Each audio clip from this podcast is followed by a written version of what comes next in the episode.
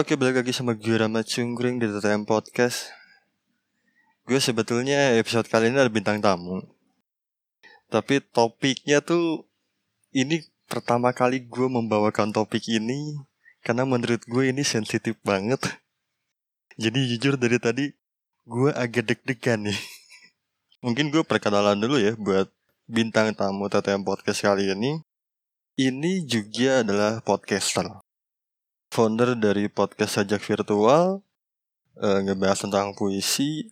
Terus juga ada podcast yang membahas film di podcast review SJW terus teman gue ini menulis di kurata.com juga menulis di Magdalen yang berjudul ini yang menarik buat gue ya. Judulnya adalah homofobia dan LGBT yang mengganggu.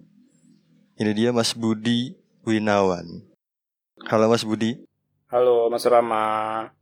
Gimana nih kabarnya sehat? Sehat-sehat. Kita baru ngobrol belakangan ini lagi ya lewat chat ya? Iya, sebelumnya tuh terakhir yang di acaranya anak podcaster Indonesia yang di M Block itu kan ketemunya di situ. Iya itu pertama kita ketemu juga ya. Uh -uh. Terus di Discord kayaknya nggak ngobrol-ngobrol lagi ya, soalnya aku juga jarang ke situ lagi. Iya belakangan ini ke mana ngilang banget nih di Discord. Biasalah ngegame kalau jam-jam segitu, jam-jam kopdarnya Discord. Nah ini gue pengen nanya, emang seneng nulis ya? Um, dibilang seneng sih, mungkin kalau dibandingin sama orang kebanyakan, orang pada umumnya itu iya ya. Tapi kalau gue ngerasanya itu ya biasa aja sih kalau pas emang lagi pengen ada yang ditulis ya ditulis gitu. Tapi mungkin karena orang juga kebanyakan kita tuh nggak kita tuh taunya orang itu nggak segitunya banget uh, sering nulis jadinya terkesannya gue kayak suka gitu nulis. Sebenarnya nggak suka-suka amat tapi ya lumayan lah. Iya karena gue coba uh, searching di Google nama lengkap Mas Budi ya. Hmm. terus muncul beberapa artikel. Hmm ternyata uh, cukup banyak juga apa website yang emang Mas Budi sendiri yang nulis. Sejauh ini baru ini sih baru Kureta sama uh, Magdalene, tapi paling banyak di Magdalene sih. Itu pun kayak setahun paling cuma dua apa tiga gitu. Makanya uh, kalau dibilang suka nggak begitu suka, apa ya? Secara frekuensi ya dibilang suka nulis tuh mungkin masih kurang karena gue nggak segitu produktifnya amat gitu. Nah kalau sajak virtual sendiri uh, sajak virtual tuh itu sebenarnya dulu gue sering nulis tuh buat di podcast sejak virtual itu waktu pas gue bikin tahun 2018 itu tuh setidaknya seminggu sekali ada lah gitu kadang malah kadang malah bisa dua cuman sejak pandemi justru makin jarang-jarang kadang sebulan bahkan cuma satu dulu tuh bikinnya karena gue kan waktu terutama sebelum pandemi ya itu tuh suka ke acara open mic baca puisi. Oke. Okay. Jadi tuh baca puisi live di depan mic dan ada di depan orang-orang gitu. Terus karena gue tahu podcast, terus kayak gue pikir oh coba deh gue record suara gue baca puisi, terus gue dengerin lagi, terus gue upload sekalian buat belajar biar nanti kalau open mic bisa lancar. Terus kalau gue dengerin juga gue tahu uh, gue bisa memperbaiki di bagian mana yang kayak gitu-gitu. Plus kan kalau podcast di Spotify kan nggak bisa dikomentarin ya. Iya. Jadi yeah. ya lebih merasa ada kebebasan juga di situ. Kalau review SJW itu kalau nggak salah hitung baru ya? Iya, nah itu review SJW itu baru tahun lalu, awal tahun lalu sejak pandemi awal-awal itu ngebahas uh, film sama TV series tapi soal isu sosialnya, isu budayanya gitu-gitu. Jadi nggak soal kayak teknik filmnya gimana atau sutradaranya ini pernah main pernah nyutradarai film ini juga, pemain ini dulu pernah main di sini, penghargaannya apa gitu-gitu. Nggak terlalu fokus ke situ tapi ke fokus masalah sosial yang kita bisa relate apa. Sejauh ini yang paling sering itu ya paling soal kayak gender, seksualitas yang kayak gitu-gitu. Oh berarti lebih ke isu cerita yang diangkat ya? Mm -mm. Terus kenapa tertarik terhadap hal itu gitu? Maksudnya yang barusan Mas Ben disebutin kayak terhadap seksualitas segala macam gitu.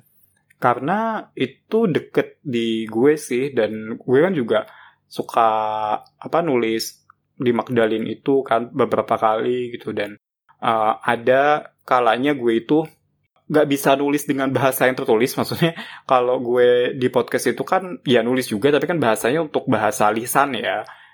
Dan jadi tatanannya nggak perlu harus terlalu rapih banget nggak dalam bahasa baku juga gitu. Dan karena ya banyak orang yang masih belum paham dan gue pikir itu perlu untuk dibahas. Plus uh, sebenarnya apa ya itu juga bukan bahasan yang susah dicerna kok. Makanya gue bahasnya lewat TV dan film gitu. Bahwa gue aja sebenarnya nggak punya background pelatihan gender dan seksualitas. Itu ada sebenarnya pelatihannya terus eh, nggak uh, punya background pendidikannya di sana juga dan bukan aktivis gitu-gitu bisa ngerti kok dari nonton film ini gitu. Mungkin kalau nanti gue sebagai tanda kutip rakyat jelata itu dari nonton film ngerti terus gue bagiin ke orang-orang orang-orang juga bakalan bisa paham bahwa ini tuh bukan isu yang berat gitu. Ini tuh isu yang deket gitu. Plus uh, relatable buat gue pribadi relatable banget gitu. Karena gue kan uh, gay terus feminin juga laki-laki feminin gitu. Jadi uh, gue merasa perlu untuk membicarakan identitas gue ini tanpa menjadikannya kayak ini tuh gue banget gitu. Kayak tanpa perlu apa ya tanpa menjadikannya itu self centered gitu loh. Iya iya iya ya kalau gue ngomongin podcast kayak uh, bebas aja gitu ngobrol semaunya kan kayak ngomongin gue doang gitu. Emang gue siapa gitu? Makanya gue mending bawa film dan TV series aja yang banyak orang tuh bisa nonton atau pernah nonton gitu oh berarti ada trigger karena mengalami hal itu juga ya relate banget sama Mas Budi sendiri ya? Mm -mm. menarik menarik. Karena gue sih agak jarang uh, mendengarkan podcast semacam itu. Rata-rata kalau nggak bahas film ya lebih ke segi ceritanya produksinya gitu kan. Kayak mm-hmm. ada beberapa teman kita yang nggak bahas itu juga kan. Ya nah kalau gue mau ngebahas kayak gitu juga pasalnya pasti kalah. Ada gue jujur gak begitu ngerti-ngerti banget. Padahal gue anak broadcasting ya ironically. Cuman uh, itu udah banyak pertama sama ya gitu gue nggak tahu-tahu banget gitu. Nggak nggak semendalam itu juga gue taunya gitu. Dan itu uh, malah sebenarnya kalau buat gue itu proses risetnya mungkin lebih ini lagi, lebih dalam lagi gitu. Yang mana gue uh, belum merasa mampu gitu. Jadi sekalian biar beda plus biar lebih simpel, jadi gue bedain aja. Yeah, yeah, yeah. Nggak nggak sama gitu, nggak nggak ngebahas soal teknis segala macem. Ya tapi menjadi sesuatu yang menarik sih kalau buat gue ya. Hmm, mudah-mudahan setelah dari sini ada ya pendengar yang kecantol pendengarnya podcast TTM ini yang ke sana. Insya Allah, insya Allah ada. Dan ini juga menjadi salah satu yang menarik ketika gue mencoba meriset, mencari tahu tentang Mas Budi. Terutama gue sih awalnya mencari tahu tentang fakta gay di Indonesia atau LGBT di Indonesia. Mm -hmm. Itu yang gue cari sebetulnya. Terus gue iseng nyari nama Mas Budi sendiri gitu ya sebagai uh, calon narasumber gue di sini. Terus ketika lihat tulisan Mas Budi di Magdalene ini menarik karena gue nemu satu quote di situ bagus banget menurut gue dan judulnya juga judul yang cukup oke okay, gitu. Yang mana tuh? Judulnya adalah homofobia dan LGBT yang tanda kutip mengganggu. Hmm. Emang apa yang dirasain sama Mas Budi gitu sampai keluar tulisan itu? Sebenarnya justru itu uh, tulisan requestan dari uh, orang Magdalene. Oh, Oke. Okay. gitu. Dan uh, gue juga ngerasain itu sih. Pernah punya pikiran kayak gitu, cuman uh, baru jadi tulisan ketika di request. Karena waktu itu ada kasus salah satu penulis gitu yang dia itu dia gay, tapi terus uh, intinya pernah dikira sama orang straight bahwa si penulis ini tuh naksir sama dia gitu. Nah terus uh, tapi kan gue nggak kenal-kenal banget ya sama si penulis ini. Maksudnya tahu pernah uh, ngobrol via chat, via medsos gitu, tapi kan nggak kenal-kenal banget. Plus ini masalahnya ternyata uh, luas banget dan gue nggak mengerti seluruhnya gitu. Takutnya nanti malah nyinggung si penulis ini, jadinya uh, gue coba melihat ini gambaran besarnya apa sih gitu. Yang apa gue pribadi gue pribadi juga mengalami tapi juga menyentuh masalahnya si penulis ini gitu jadi makanya gue awalilah dulu narasinya dengan LGBT yang mengganggu gitu. Nah itu kan ketika orang hetero itu ditanyakan pendapatnya soal eksistensi orang-orang homoseksual mereka tuh pasti jawabannya gitu. Gue sih nggak apa-apa selama nggak mengganggu. Gitu kan. Terus kayak eh itu kan bukannya harusnya disematkan ke semua orang ya. Iya, gitu maksudnya iya, iya. ya semua orang juga kalau misalnya nggak ganggu juga nggak apa-apa kali gitu. Kenapa kenapa harus ada kata-kata itu gitu. Kalau bila cukup bilang nggak apa-apa aja kan udah titik Betul, gitu. betul. kenapa harus ada nggak mengganggunya gitu. Berarti ada ada asumsi awal bahwa LGBT ini mengganggu dong gitu. Makanya lo harus punya kalimat yang menegasikan itu dulu gitu Iya karena memang eh, gue cukup kenal beberapa orang yang dia agak risih. Mm-mm. Karena gue punya circle yang di situ ada eh, LGBT juga dia gay. Tapi kalau gue sih merasa Hmm. mereka ini lucu buat gue. Dalam artian mereka kan suka eh, ngelawak sendiri ya Mm-mm. dengan gayanya mereka. Dan kalau gue sih ngerasa terhibur ya. Dan gue nggak ngerasa risih kalau gue pribadi. Karena dari awal kayak tanpa sengaja gitu ngasih tahu bahwa ya gue normal gitu. Mm-mm. Dan gue eh, mau ketawa-ketawa sama lu, mau pergi sama lu karena gue menganggap lu temen gitu. Mm-mm. Jadi gue nyaman-nyaman aja. Menyenangkan kalau buat gue sih. Iya, nah gitu kan. Cuman kan ya gitu terus eh, apa di salah satu bagian dari tulisan gue yang tadi itu kan terus akhirnya gue bahas juga kan bahwa ada orang hetero yang kegeeran gitu. Betul, Nah, banyak sekali. Pasti iya kan. Nah, itu kan sebenarnya eh, narasi nggak apa-apa asal nggak mengganggu itu kan kesannya mereka bakalan digangguin banget nih. Eh, default settingnya adalah eh, cowok-cowok gay itu suka mengganggu, sukanya ngegodain gitu. Nah, Benar-benar, risih itu karena takut diganggu gitu. Nah, itu kan kayak benar. kegeeran banget gitu. Ya, ya. Walaupun sebenarnya eh, masih dari tulisan itu juga gue tetap mengakui bahwa memang yang eh, gay yang mengganggu tuh ada dalam artian udah tahu hetero tapi tetap digodain itu ada gitu di ke arah-arah yang flirting atau seksu atau seksual gitu ada. Betul. Eh, ada juga. Cuman kan eh, menurut gue pribadi kita nggak bisa menyalahkan individunya karena Iya, gue melihatnya itu masalah yang kompleks karena kayak eh kami ini kan nggak punya ruang gerak yang luas ya. Maksudnya setidaknya jauh lebih terbatas dibandingkan teman-teman yang hetero terus kalinya ada circle yang bisa menerima gitu.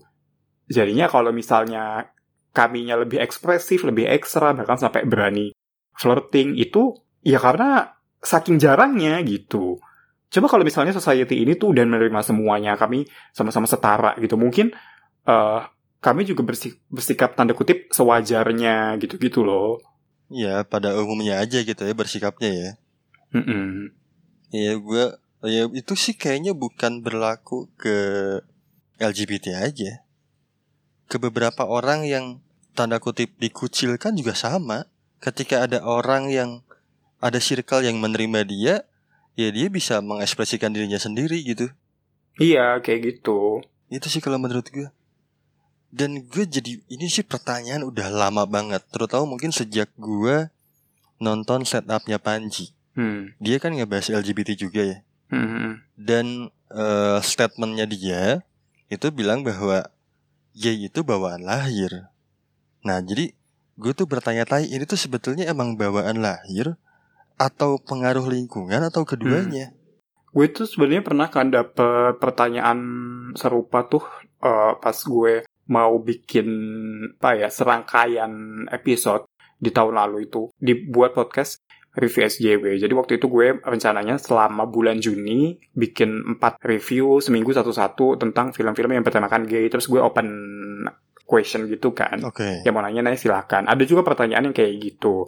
Terus eh, jawaban gue adalah waktu itu menurut gue pertanyaan itu sebenarnya nggak relevan gitu. Ini tuh sebenarnya eh, bawaan lahir atau pengaruh dari lingkungan gitu. Karena kalau udah tahu jawabannya terus mau diapain?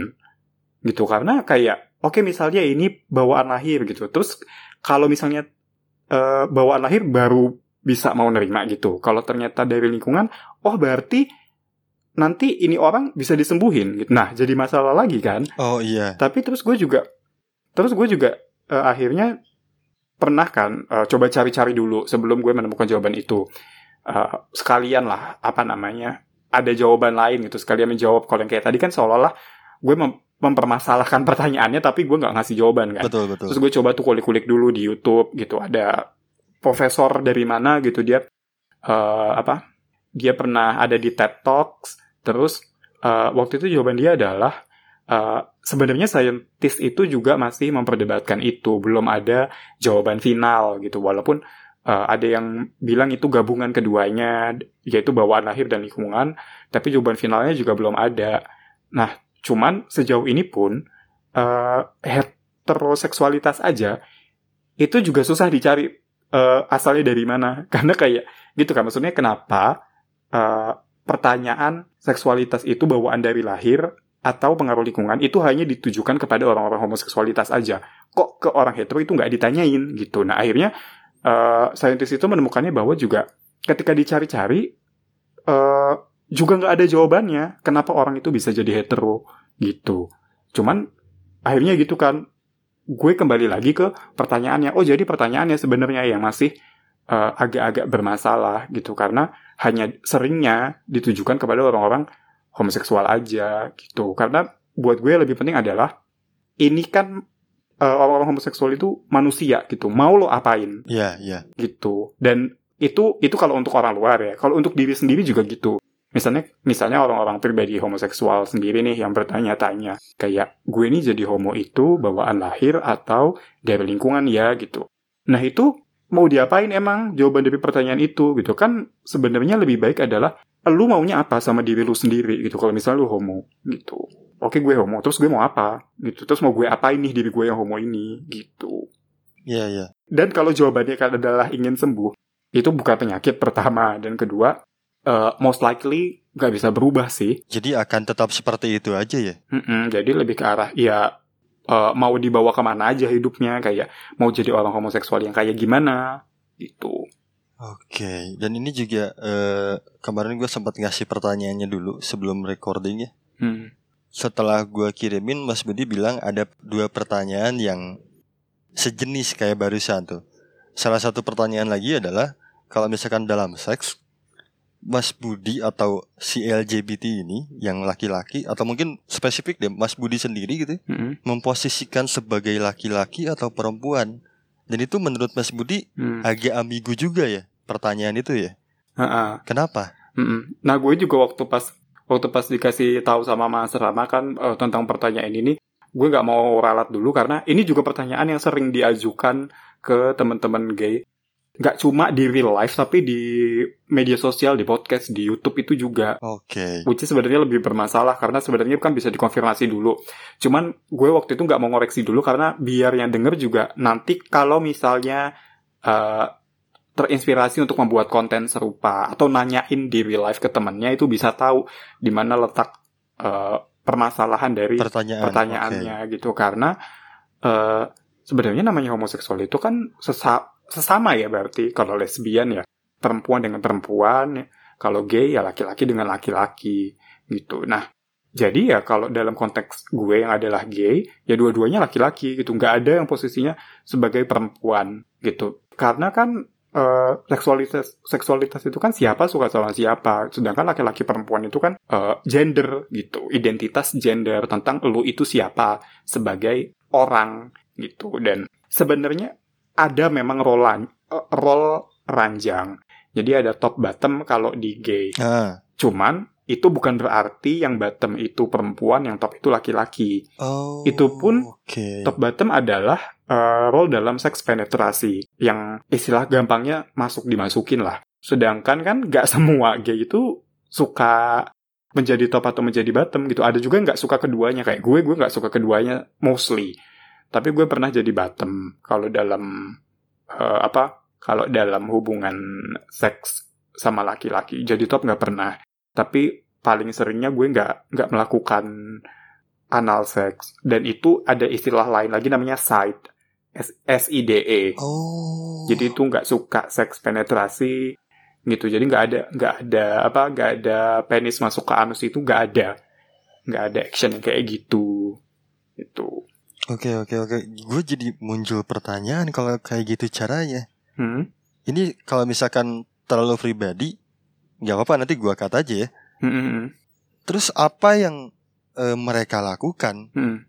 Ketika satu orang ini benar-benar nggak mau melakukan itu? ini juga yang eh, bahkan dari dari apa dari circle gay sendiri tuh masih di masih kadang di- dipertanyakan dan malah diketawain kadang. Atau dianggap aneh gitu kayak ih masa lo eh, nggak suka anal terus lo ngapain aja? gitu. Terus bahkan kayak eh, oh kalau misalnya nggak anal seks itu berarti bukan seks gitu. Nggak dihitung gitu kan. Sama teman-teman gay sendiri banyak yang masih mempermasalahkan itu nggak menganggap itu real. Cuma lo lo tuh takutan aja gitu. Padahal selain itu ya gue biasanya kalau ditanyain sama sesama gay itu jawabnya oh kalau nggak anal terus ngapain dong? Itu terus aku bilang ya emang kamu kalau misalnya seks itu langsung main masukin aja nggak ngapa-ngapain lagi gitu. maksudnya nggak ada yang lain selain itu. Ya ya ya. gitu. Kan opsinya ada oral. Ada oral seks ada kissing juga ada fingering ada rimming. Rimming itu jilat anus ya Ya ya. kalau fingering itu masukin jari ke anus gitu. Terus di apa di dimasukin keluarin gitu gitu. Diobok-obok. Diobok-obok Joshua kali ya.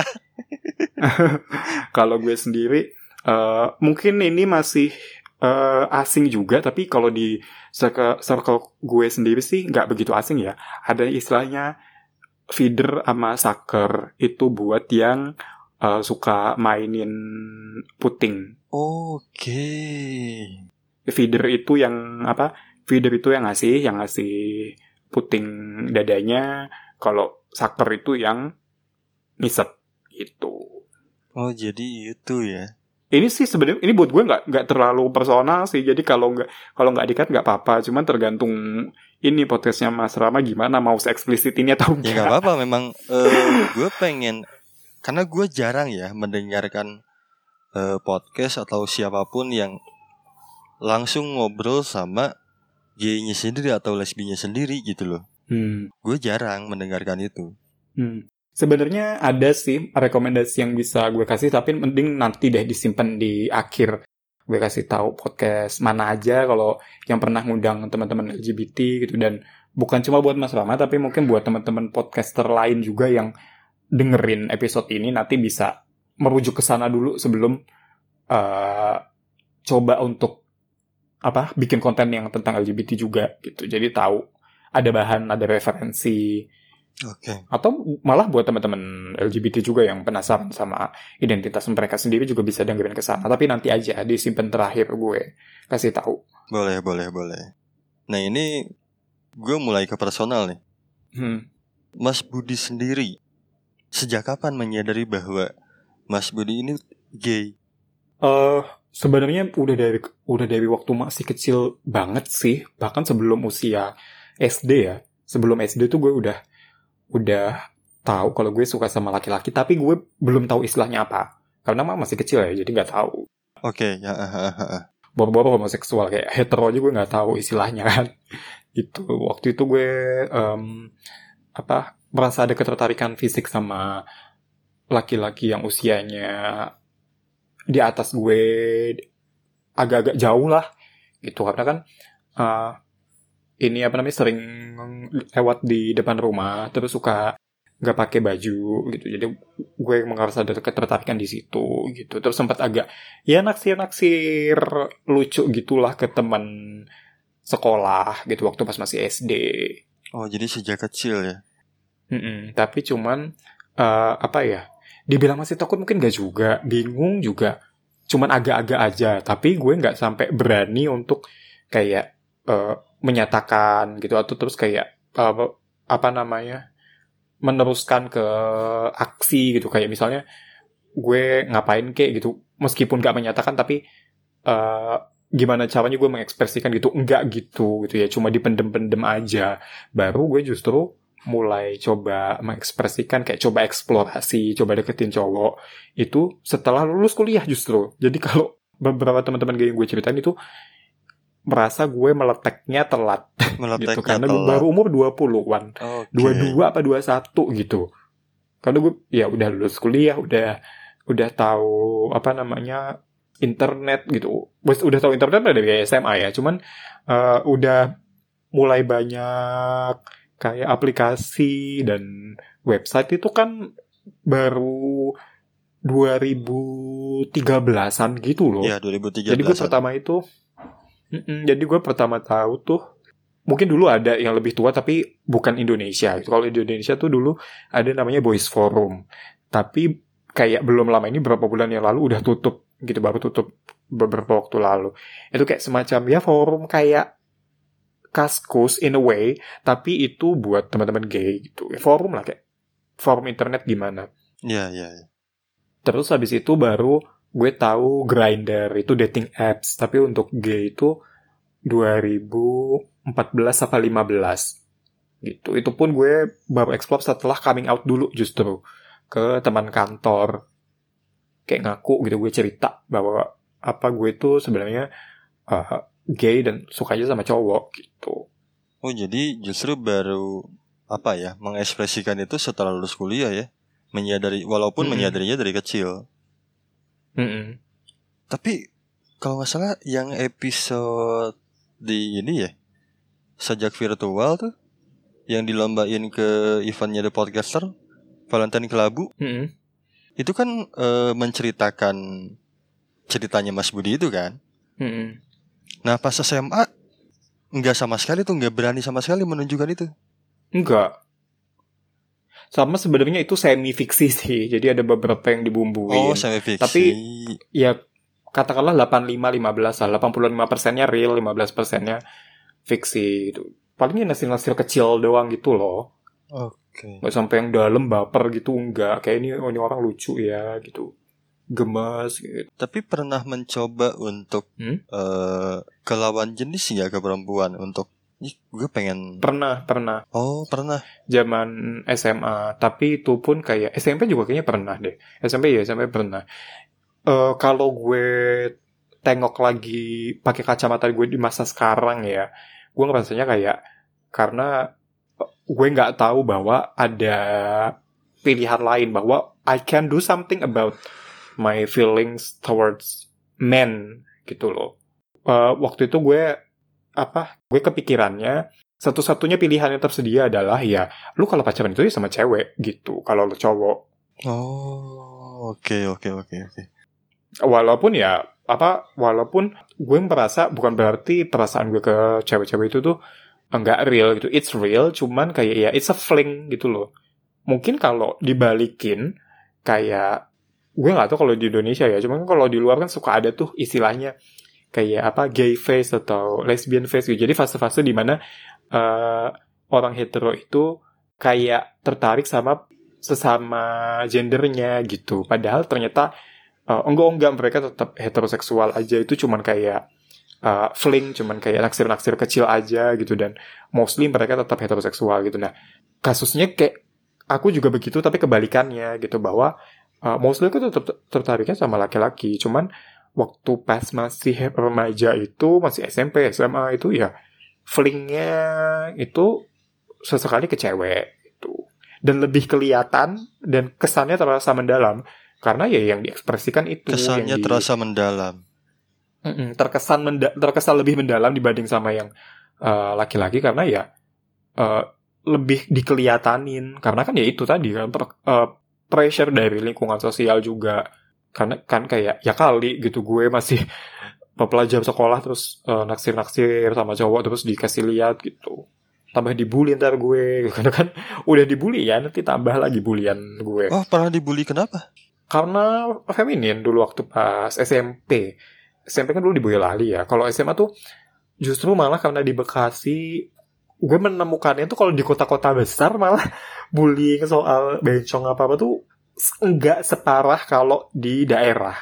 Gitu. Mungkin sama aja, mungkin sama, sama-sama ada ada bullying soal bencong lah apa, tapi di kota tuh lebih mending gitu. Kalau sepengalaman gue ya, mungkin orang lain pengalamannya beda So, pengalaman gue tuh di kota lebih mending ketimbang dulu gue waktu pas SMP di Boyolali itu di Jawa Tengah gitu. Gue bahkan eh, kalau lagi pulang sekolah gitu, kan gue jalan di lorong kelas gitu nih, lorong kelas sederetan kelas 3. Nanti tuh ada yang teriak-teriak catcalling, literally catcalling itu sebenarnya.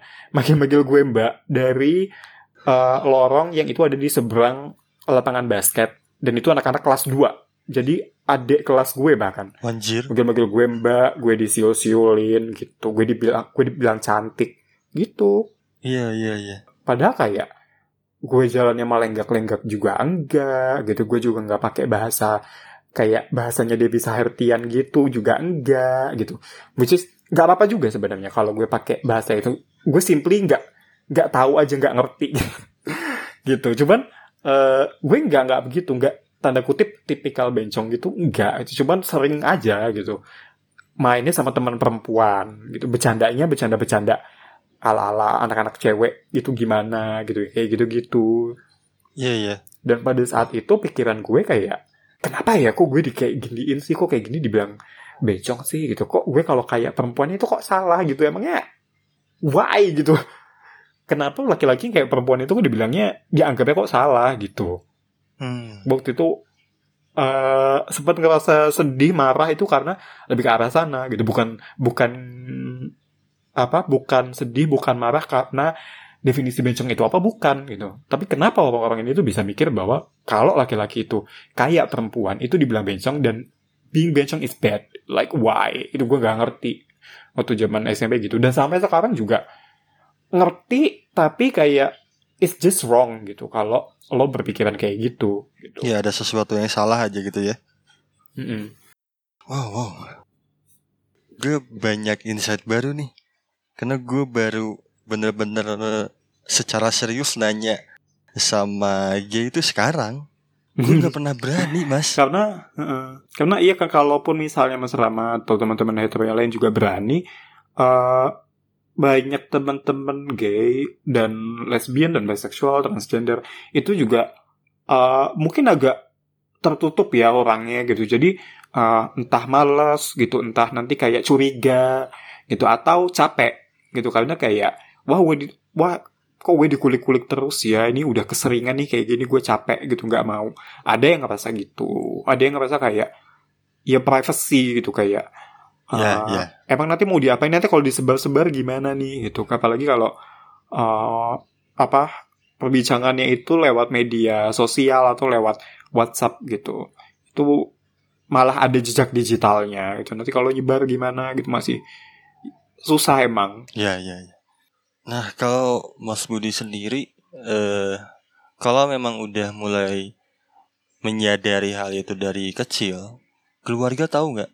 Eh uh, kakak sama nyokap tahu, tapi bokap belum. Itu gue kasih tahu mereka. Terus responnya gimana? Kakak tuh gue kasih taunya waktu pas gue masih pacaran. TTL Podcast.